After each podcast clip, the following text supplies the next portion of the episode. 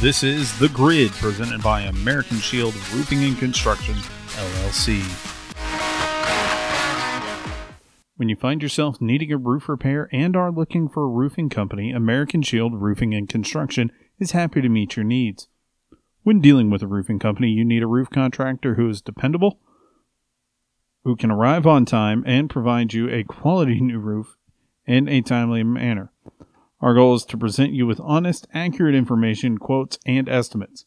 Call us at 361 343 7018 or visit us at AmericanShieldRoofing.com.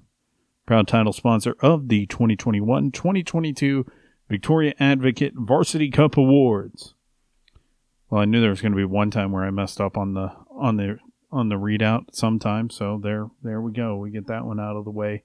I'm Sam Fowler, assistant sports editor at the Victoria Advocate, joined as always by sports editor Mike Forman and sports reporter Jeremiah Sosa as we dig into episode five of The Grid. We're already into we're already into week five, but I'll tell you what the the most interesting thing that's happened this week was the announcement, which was which I saw Dave Campbell's Texas Football's Matt Stepp tweet out. Dallas ISD re- is going to close its press boxes 30 minutes after every game, and there is a collective groan from sports journalists around the state, including the three of us in here. We want to hear from you, though. Give us your questions through Facebook, Twitter, or email, and we will discuss it on air. We have yet to hear from you, so I am I'm calling on all of y'all to go ahead, send us your questions. We'll answer it, even if it's something you think we're doing wrong. We will do our best to explain it or defend what we do. You can reach us through Facebook, either through the Victoria Advocate or Advo Sports Facebook pages, through Twitter via DM at Advo Sports, or via email sports at vicad.com. Mike, we're going to start with your game. It was a top four matchup, and it wasn't. It, it, it looks closer than it was, but Calallen comes in and gets gets a double figure win over Cuero 24 to 8 turnovers turnovers turnovers. The gobblers didn't look like the gobblers did they?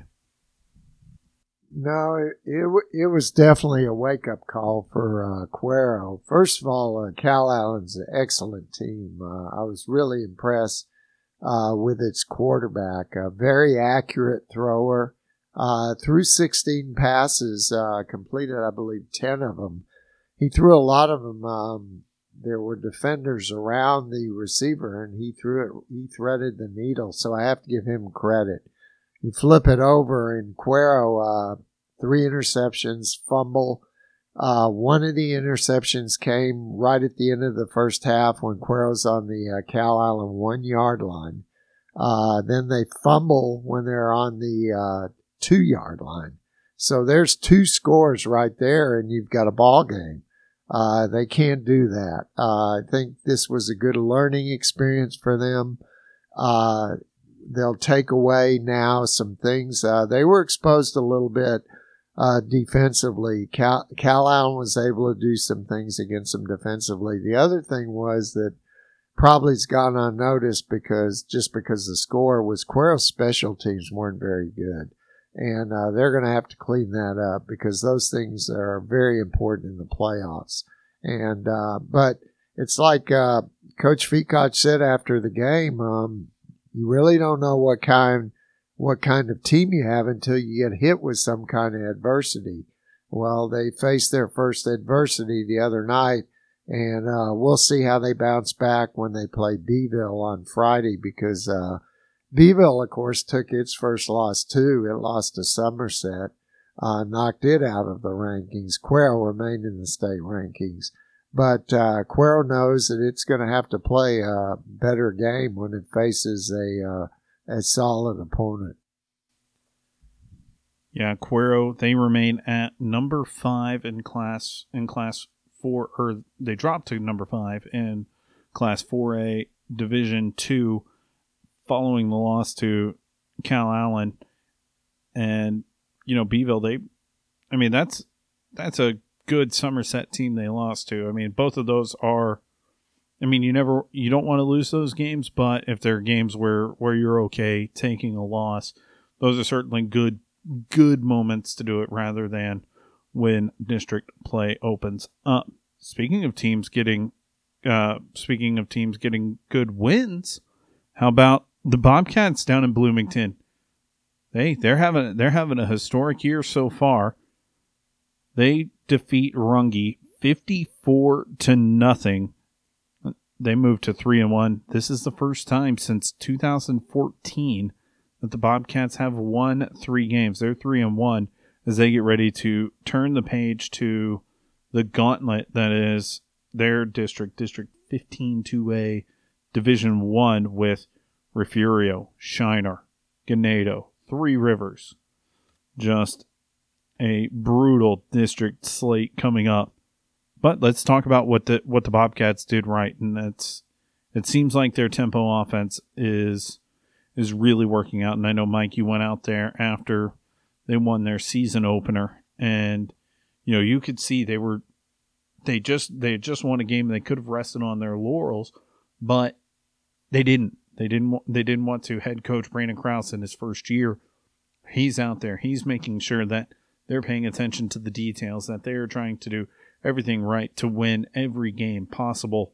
You know, you're starting to you're starting to see that progress from this Bloomington team. Just what stands out to you the most from from that Bloomington win?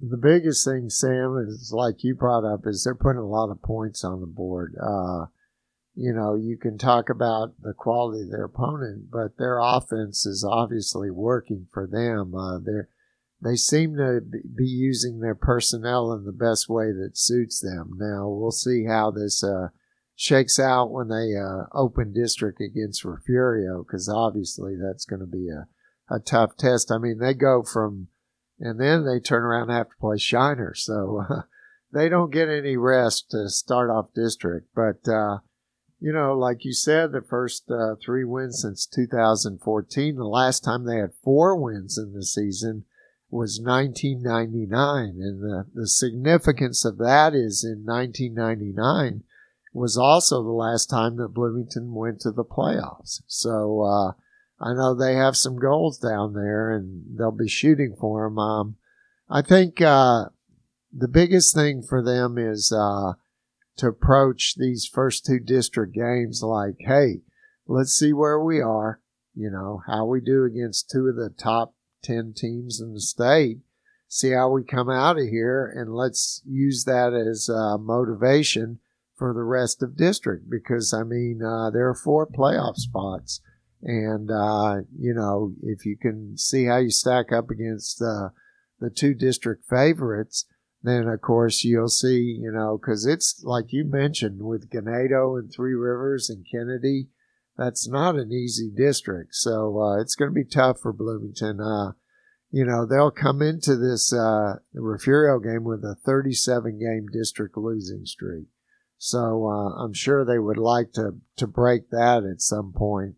And uh, if they could, you know, really, I guess you have to win uh, you basically what you're talking about is winning, uh, I guess, two or three games to get in the playoffs.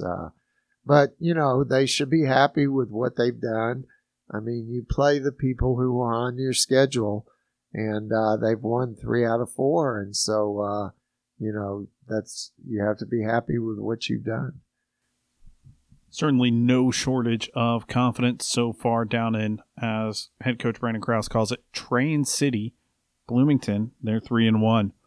We will move down to Matagorda County and a battle of really uh, of two teams, both two and one in week four. Industrial comes out with a with a really quality win over Tidehaven. The Cobras win 42-22 in Elmaton, and the offense finally started to click for the Cobras, but it had to come from a defensive play. Senior defensive lineman Ben Cohn gets a fumble recovery, runs 36 yards the other way for his first career touchdown, and for one of the one of the hardest working players on Industrial's team, he wasn't quite sure what he had to do when that ball came loose. I wasn't ready for it. I was going outside because he was running outside, and then we had one of our defensive nose uh, nose hit hit him and forced his arm to into a lock, and it wound up falling in front of me. And then I didn't know how to react, so I just grabbed the ball, picked up the ball, and took off running. And next thing I know, we're home sweet home. Home sweet home indeed. That sparked a 28 point 28 unanswered points for the Cobras. That was actually the go ahead touchdown for Industrial, and they never looked back. And from the offensive perspective, though, Ashton Garza, he head coach Craig Nairn told me before the game he didn't really want to run Garza that much. He wanted to see him throw the ball. He wanted to see him do what he do do it through the air and, and include someone like Clarence Hosey and, and try and open up the playbook a little bit. But you know, Tidehaven was doing a good job in pass defense and just left left plenty open for Garza, who went for 128 yards and a hat trick of touchdowns for the Cobras as they moved to three and one. Head coach Craig Nairn was really pleased with his junior quarterback. Uh, Ashton is getting more and more comfortable each week, and you can tell it. Um, you know, same thing. He he did have the hot hand. That's a good way of putting it. You know, so in our offensive line, man, they are they're smart. Um, they can move well. They they open up some holes. They know where they're going, and so that helps Ashton out a ton. Garza, big game for him. Really kind of settling in as the signal caller for the Cobras. Tidehaven though, what stood out to me, though, Mike, what and we we thought that we didn't think this was going to happen uh, before the season. You know, Jason Duran, he was their quarterback last year. We thought he was going to be the guy this year, but in steps uh, freshman quarterback Kale Russell in in the preseason in, in fall camp to really take over the take over the position. He did well in the scrimmage, and and head coach David Lucio said he was really pleased to see that, knowing that he's got two guys that can operate the the offense for the Tigers. Well, the job's now Kale Russell's, and he did he played phenomenal in in this game. I mean, fourteen to twenty six, two hundred and ninety eight yards, two touchdowns. He hit to Sean Davis for two touchdowns, one for 65 yards and the other a 99 yard touchdown off right after Braxton Warren's punt pinned the Tigers inside the one. Looked really good for the Tigers, but you know, like head coach David Lucio said, he didn't want to see the explosive plays. He wanted to chew up the clock. He didn't want to give the ball back to Industrial. Well, that's what happened. Now we're going to look at a game down in Calhoun County. The Yoakum Bulldogs move. They pick up their first win of the season with a 28 21 win. The significance of this is head coach Bo Robinson is now one win away from his 200th in his career. Mike Forman caught up with Robinson earlier this week to see how he was feeling about going for number 200. Like I said earlier, just that I'm getting old, and uh, I was with my dad when he won his 200th game. I was his defensive coordinator, so uh, you know that doesn't seem like very long ago, but it, it was in 1996. So uh, this means I've been doing it a long time. I guess had some really good players and coaches. Well, Jeremiah, you were down there, and it was a really good. It was a really good performance by running back Ty Gordon. They've kind of been waiting for him to to step up. 125 yards, a touchdown for him and Calhoun just struggled to hang on to the ball and really get any sort of momentum. What'd you see from Sand Crab Stadium on Friday? Yeah, well, what I, what I saw from uh, Sand Crab Stadium was that you know uh, Yoakum could could really run the ball really well. Um, quarterback Ty Gordon, he like like Sam said, he had you know 125 yards and a touchdown, and um, yeah, like uh, for Calhoun's offense, they really struggled to get the ball moving. And I, I know they had uh, two big plays through the air for touchdowns. That they had another 70, 71 yard rushing t- uh, touchdown. But, you know, 177 of their 303 total yards came from those three plays. So, you know, outside of those three big plays, they really had a, a, a hard time, you know, doing anything else. I mean, they ran the wall, they ran the ball pretty decently, but, um, but they were they were they were dealing with a third string quarterback, you know, Alex Parker. I know. Uh, you know, I talked to Coach Whitaker after the game, and he said that his team they had been dealing with a lot of injuries. So, you know, for for them to to go to 0 and 4 and you know lose lose their fourth straight game of the season, yeah, it, it was pretty tough for them. But you know, at the same time, they they really had a, a a tough time dealing with injuries, and you know, I think moving forward, as long as uh they start getting some players back back in their lineup, they they should be good. And um, yeah, but overall, it was a, a good win for Yoakum to get their first win of the season. And um, you know, uh, Calhoun, I know they're struggling, but once they get some players back, I think they'll they'll be able to get back on track. A lot of first quarter jitters for for the Sand Crabs, according to head coach Richard Whitaker, who Jeremiah caught up with after Friday's game. Well, I thought once we got the jitters out the first quarter, I understand we were starting a very young quarterback tonight that's never started on Friday night.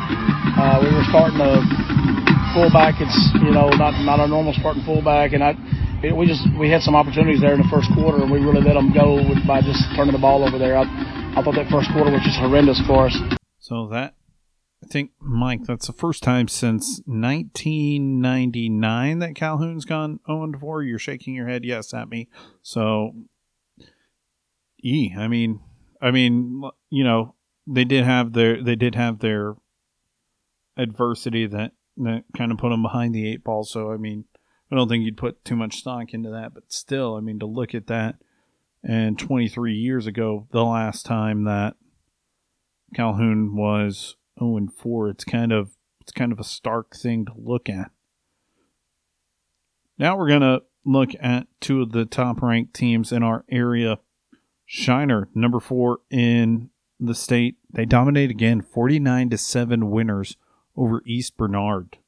And once again, the Texas A&M commit Dalton Brooks, big game for him. What, six, 18, 16 tackles for him, 16, and 183 yards on offense, three touchdowns.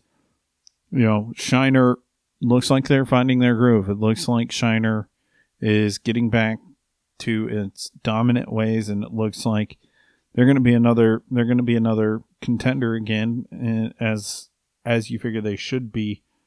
When you look at what Shiner's done over the last three weeks, you know what stands out that they've done to put themselves back in the conversation to lift another trophy. It just seems like that uh, Shiner is just it's it's finding its identity really. Uh, I mean, it's it, it is a change from year to year, and they did have some new kids in that first night out against uh, Hallettsville, and uh, they made some mistakes, but uh, now I think uh, they're starting to figure it out. And uh, they're getting things together. Look, they, you know, when you lose someone like Doug Brooks, you have to readjust your game because obviously he's a force on both sides of the ball. You know, up front defensively, and then in the backfield, you've got that guy that can get you the, you know, the hard, tough yardage. Um, I think the other thing I've noticed, and I was out there this week in practice, uh, Dalton Brooks, it's, it's not just his athletic ability, it's his intelligence and knowledge of the game that you just go out there and watch he'll put people in the right position. He'll sit there at practice and say, No, you need to do this or you should be doing this. And I mean, when you have a player on the field like that, that is such a tremendous uh, benefit to your team because, uh, you know, just being able to make those adjustments without the coach having to point it out is is really great. So I think Shiner is uh, kind of back, and uh, I think with every game he plays a quarterback, Ryan Peterson becomes more comfortable in the position. So, uh, and uh, from what uh, what Coach Josh Irvin from Ganado pointed out this week, since I'm covering that game, is uh, he he said Peterson does a good job of running the football as well. And that's always big when your quarterback can run because obviously that's another person you have to count for. So uh, I, I think Shiner is uh, beginning to come around and be the team that pretty much everyone thought they would be again. And the last the la- one of the last ones we'll touch on is Refugio 49, Bishop 0. I mean, we, we talk about Shiner being back to its ways, Refugio's back to its ways. Jordan King, seven carries, 136 yards, two touchdowns. It seems like the Bobcats have a lot of weapons. They're up to number five now, and and it's setting up that that mid district showdown between the two in Refugio eh, to be just like it was last year in in the regional final. Uh, you know, you see this Refugio team and how they've grown. It se- it seems like Shiner has been the cause of that growth. I mean, they've wanted to be physical on the line. They've wanted to dominate in every phase, and early on they are. I, I think Refugio is still a work in progress. Uh, they're, they're very good, very explosive as we've seen, but uh, very young. And uh, young players with a new offense. Uh, you know, at times they're going to look really good, and at times I think there might be some struggling going on. Um, they, uh, the more though, the more experience uh, the players get, the better Refugio is going to be. And you know, and you know, I know coaches like to say we take it one game at a time, you know, but don't kid yourself. Both Refugio and Shiner have got that game in mind, and they're also dealing with the fact that they most likely there'll be two games, so it's kind of a weird dynamic there where. You know, they're getting to the point where they want to be undefeated going into that game, how they approach that game and then how that affects what could be a second game in the quarterfinals. So that's interesting. But I uh, I just look for Refugio to get better and better. And um, I've said this before. I think the next two years, Refugio could be really, really have some of its best best teams because uh, those those young kids are going to grow up and uh, they've got others coming. And uh, from what I understand, they have some big linemen coming, and that's what they really need.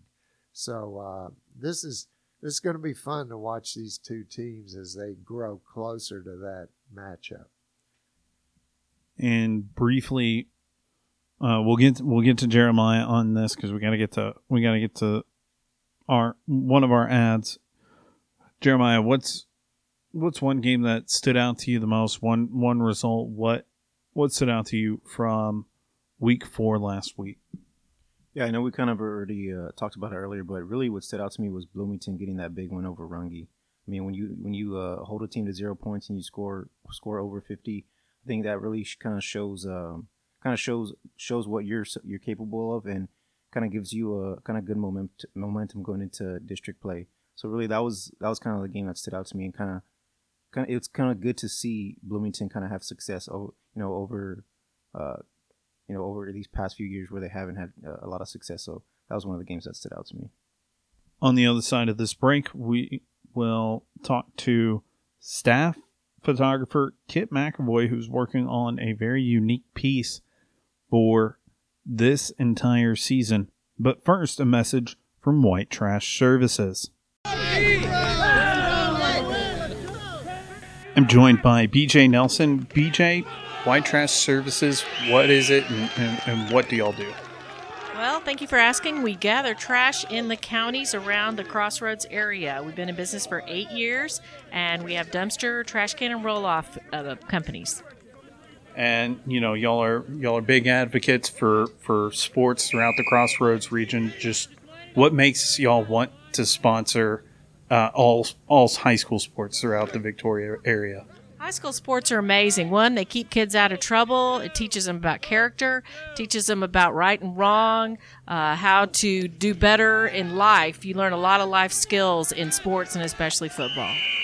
And how can someone get a hold of White Trash Services to start their service, rent a roll off, or apply to be a part of your team? You can give us a call at 361 550 1826. I have a team of ladies that answer the phone and gentlemen. So give us a call anytime, 8 to 5 during the day, and uh, we'd be happy to visit with you about any of those things.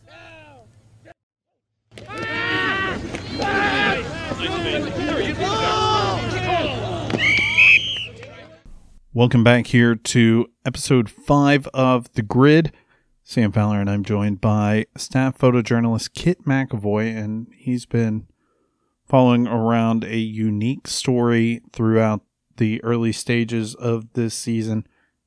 Kit, you've been following around the Victoria Homeschool Cobras, a six man football team comprised of homeschool students, and it's a very unique story in that you know it's it's not something you see a lot of. When you think of homeschool you don't necessarily think of sports teams. What was your inspiration behind going out and following following this team throughout practice and now games in the season? Yeah sam thanks for having me. So like you said when you think of homeschooling you don't necessarily think of there being an athletic component to that and i mean it makes perfect sense that there would be. I just didn't know that it existed until I, which I wasn't even really looking for it. I was looking for a local six man team because I've wanted to photograph it since I found out it was a thing probably last year when I moved here. So when I stumbled across that, everything just kind of seemed to come together. It's something we've done a little bit of coverage of in past years, but you know, we don't really get to them that often and it felt like a really good candidate for kind of a long form you know, over the course of a season type photo essay slash, you know, story. So there we are. And you you were just able to go out to watch your first game of the season this past this past weekend. You know, you photographed your for, for anyone listening, literally one of your first assignments a- after you moved here was hey, we're to we're to go to Elgin and we're to go cover a state semifinal as Falls City uh, took on Martin. And it was a wild game, but you know you were thrown you were thrown into the fire there, and that's basically all you've seen. What stood out to you the most when you're out there covering the Cobras game on Saturday? Oh well, they're, they're you know they're very different environments, but when you you know kind of take away I don't know if pageantry is the right word, but the spectacle maybe of these like really big kind of statewide games. Um, and you just kind of get to focus on the players, on the coaches. I mean, there's no deafening crowd or anything like that. There are certainly really enthusiastic fans, but the level of intensity on the of like the players isn't different whether they're playing for 10 people or 20 people or 100 people or what have you you know i mean they're there and they're serious and i just it feels like a very kind of um not sure what the word is but uh, kind of stripped back way to look at sports, and I think that's what I've been enjoying about it. And you know, you obviously, no matter what team it is, if it's a six man team or an 11 man team or whatever sport, you always find what we call a face, a subject in in a team. And you know there's got to be there's got to be multiple thing multiple people who have stood out to you stories without giving too much away before before the the the long form photo essay comes out just what what are some storylines that have caught your attention and and really really kind of made you want to dig deeper yeah so i'm still really getting to know the team and the players kind of uh like you know what they can do and things like that. I think, um, you know, not being a sports reporter, being someone who focuses on the pictures, it's kind of new to me to kind of have to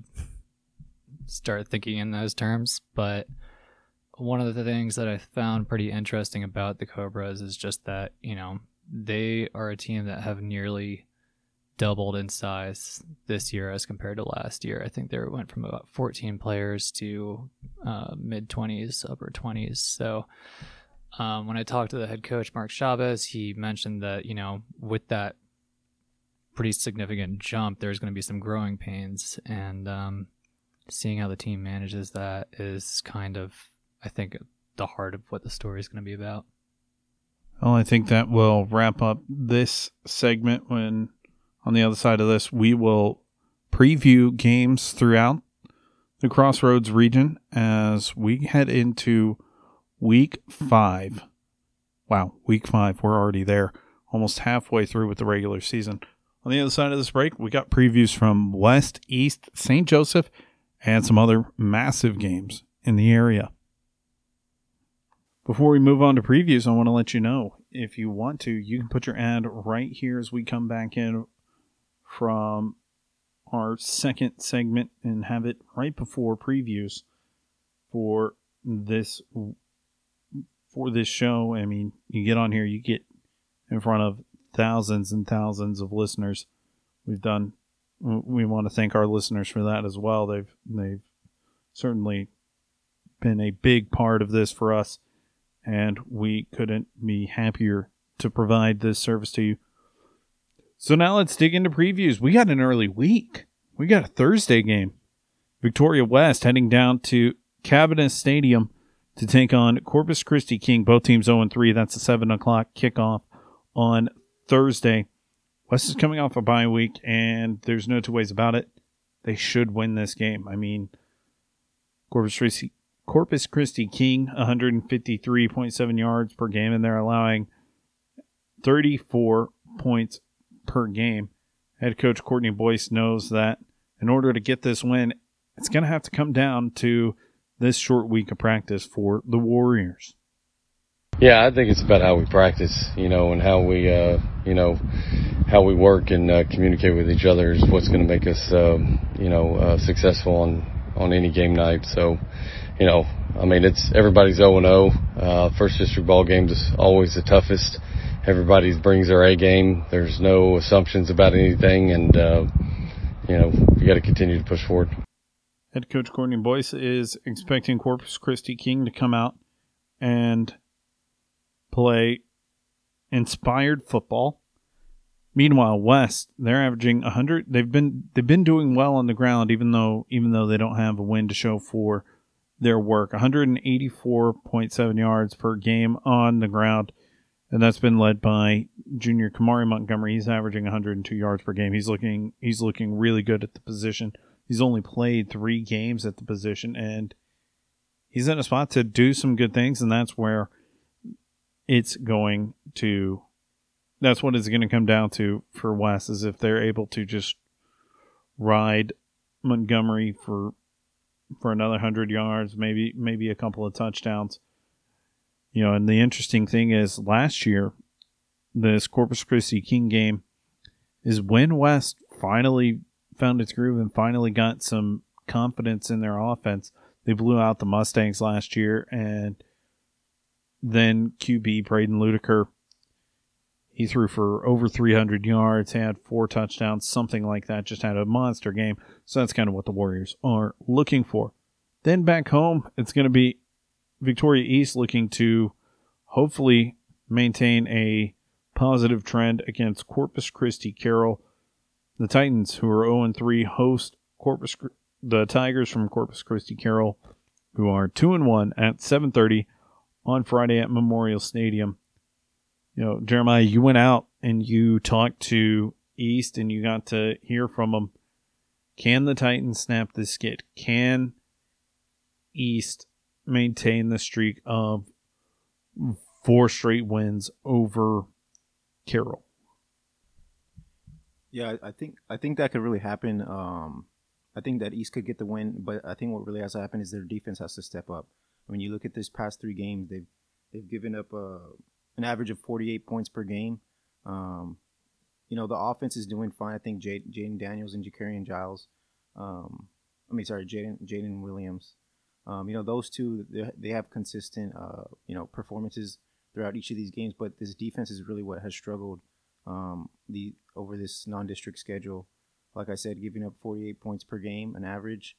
Um, but I mean, the coaching staff they they knew that this non-district uh, schedule would be tough. Uh, so really, really, what this defense is going to have to do is just step up for for this game against Corpus Christi Carroll. And I think if they do step up, and if the offense continues their kind of like their trend that they're they're on right now, I think that East has a good chance of uh, you know defeating Carroll in their first district game. Then you head up the road to Jackson County, Ed uh, in Edna St. Joseph, who's one and two, will host. Hey, it's the Battle of St. Joseph's.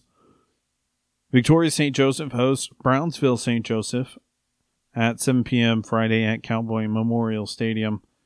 The Flyers are one and two. Meanwhile, the Bloodhounds. Now oh, that's a that's that's an all-time mascot name right there. Bloodhounds are two and one. The Flyers have been getting really, really good performance out of Gage Barrera.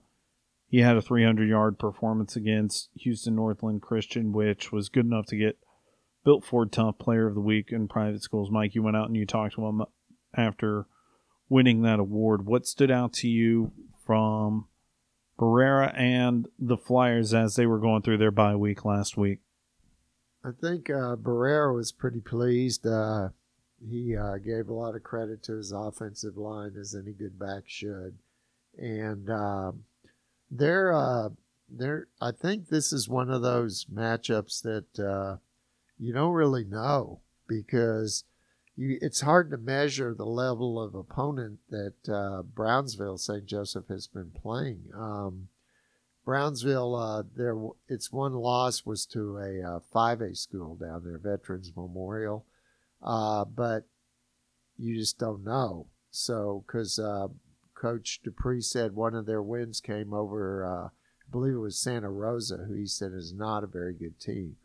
So uh, this will be a good test because being in an eight-team district, I'm sure it's either four or five teams make the playoffs in that district um, this will see. These are the games that St. Joseph needs to win because uh, obviously the opponents coming up from Austin are very tough. Regents, Hyde Park. Uh, I'm not sure if St. Michael's is as good as they as they usually are.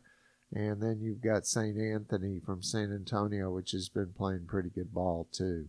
So these are the games you really need to win, and uh, you want to get your district off to a good start. Now, I would think one advantage they have, uh, you know, this this is like a three hour trip at least for Brownsville. Come up here on a bus on a Friday, so uh, you know that might be a, a, little advantage that the Flyers have when they uh, when they take the field. Um, I'm, I'm, anxious to see what uh, Kevin Ahlstrom has to say about this game. Next, Mike, we're going to get to your game, Shiner travels to Jackson County to take on Ganado. Here we go. Ganado, Shiner, district opener. Ganado's undefeated. Ganado has looked really, really good through four games, and there's a lot of confidence coming out of Ganado. Talking to, when you talk to head coach Josh Irvin, just how did that confidence kind of permeate through the phone?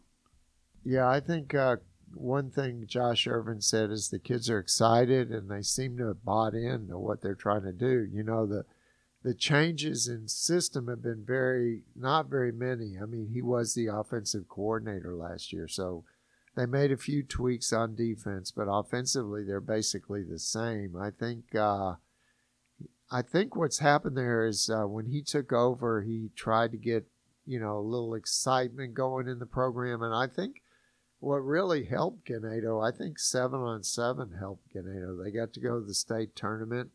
They actually won a game on the second day, um, and that helped them, you know, kind of get through, kind of build on that. And like uh, Shiner, we talked about Dalton Brooks. Well, Ganado has Kyle Burrish Guerrero. There's another guy that's been there four years, and he knows that offense backwards and forwards. And uh, he's another uh, player that you can rely on, you know, on the field, kind of coach on the field type player. So uh, this is a good measuring stick because uh, Ganado has always been right there, good program, but what they need to see is can they take that next step and get into the elites with the Shiners and the Refugios. And uh, that's what to me this is this game is kind of you know all about whether how they measure up to the top flight competition in the state. Then I'll be pulling double duty this week with since Wes is playing on a Thursday, that frees me up to go cover a second game on Friday. And as a former football player, you know, you know, I love nothing more than getting getting my fix of football, whether it's high school, college, pro, doesn't matter. I'll be going. I'll be going to. Well, here we go, Jackson County again. It's it's the week of Jackson County. I'll be at Goliad Industrial, that's a district opener. Both teams three and one. Goliad looks Goliad looks really, really good this year. They just handed Jourdanton its first loss of the season, thirty-one to eight winners. And you know, the Tigers, they're allowing their defense has been their bread and butter this year. I mean, they've they've got a phenomenal offense. I don't want to take anything away from that. But their defense is allowing 12.75 points per game and this is going to turn into a defensive slugfest. And I'm certainly a little bit excited about it because there's nothing there's nothing better than a defensive game. Well, we'll look we'll look around the area and Mike just real quickly. I mean, we got we're we're kind of running a little long this week. What's what's one game in the area that we haven't talked about that really catches your eye and could could prove to be a, a real interesting and close game. Well, actually, there are two games, and they're both the same district, District 124A, uh, Division One, and that is you have El Campo going to Navasota and Bay City going to Brazosport. Those are that district is going to be very competitive. I think uh, every team in that district has a chance to make the playoffs, and I'm Navasota's only loss has been to Bellville, and if you've watched, uh, Bellville's in the top ten, and it's been killing people. And so that was Navasota's only loss. El Campo seems to be back on track, so that should be a great matchup. And uh, Bay City has played a lot better than everybody thought. Their defense has been just really good, and uh, this is a big game for them because. Uh, Robert Jones, the coach, said before the game that he felt like getting a good start to district was kind of the key to their playoff hopes. So keep a close eye on those two games. Uh, I think those will be uh, very telling. Before we wrap it up, we got to mention the Calhoun Sandies. They're up. The, I I don't have anything to confirm this, but I know it's. Uh, I believe this is the highest ranking in in school history for the Sandies. I wouldn't be surprised if it was, but I know for sure under head coach Jenna Buzak that this is in fact the highest ranking because when they got up to I think it was number four or number three, that was that was the highest ranking. So just keep they they, they continue to climb. They won again they won a five setter against Sinton on Tuesday. So Sandies doing really well. Victoria West, they opened up zone play, which that's just absolutely bizarre the way they're doing it. And it's going to be that way for basketball season as well. And I don't know if they're also doing it for, for the spring sports as well. A north and a south zone in District 29 5A with Victoria East and West, as well as the Corpus Christi ISD schools, Gregory Portland, and Flower Bluff.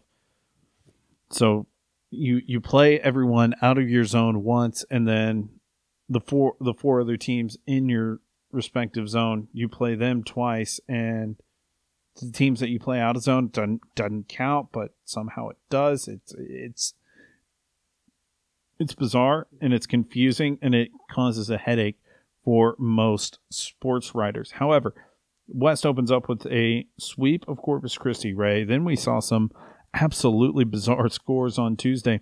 Goliad who beat Mathis in three sets on Tuesday. They won the second set 25 to nothing. I have never, I have never seen a score like that. Then the team that they're going to face in a non district matchup on Saturday, St. Joseph, in a 3 0 win over Laredo St. Augustine to move to 4 0 in district play. St. Joseph somehow outlasted St. Augustine 38 to 36. I mean, I don't know how either team was able to play two more sets after after that. Some some just bizarreness happening on the hardwood on Tuesday. Well, as we wrap it, as well, Mike Mike is pointing to me. Mike has something to say. As many of you listeners might know, some might not. Uh, Jeremiah here is a alum of Arizona State. And this week, Arizona State had a coaching change. As uh, everyone might remember, Herm Edwards from the played in, in the NFL, and coach uh, uh, maybe most famous for his "you play to win the game" remark. But he obviously wasn't winning enough games at Arizona State. So uh, Jeremiah will see how his Sun Devils do the rest of the year under uh, interim coach. it's about that. It's about that time of year where I mean, he's not the first one. Scott Frost got booted from Nebraska and after losing to uh, Georgia Southern and and just looking awful all around. Well, we want to thank our sponsors, American Shield Roofing and Construction LLC and White Trash Services for helping make this podcast possible. Be sure to like, follow, and share to keep up with the leader in sports coverage in the crossroads with this podcast as well as our everything else we do from videos to stories for the Victoria Advocate. So that's going to wrap it up. Week five. Be sure to get out to any game this weekend. Be sure to follow our coverage this weekend as well if you want most in depth wrap ups from games. And we will see you next week with episode six of The Grid.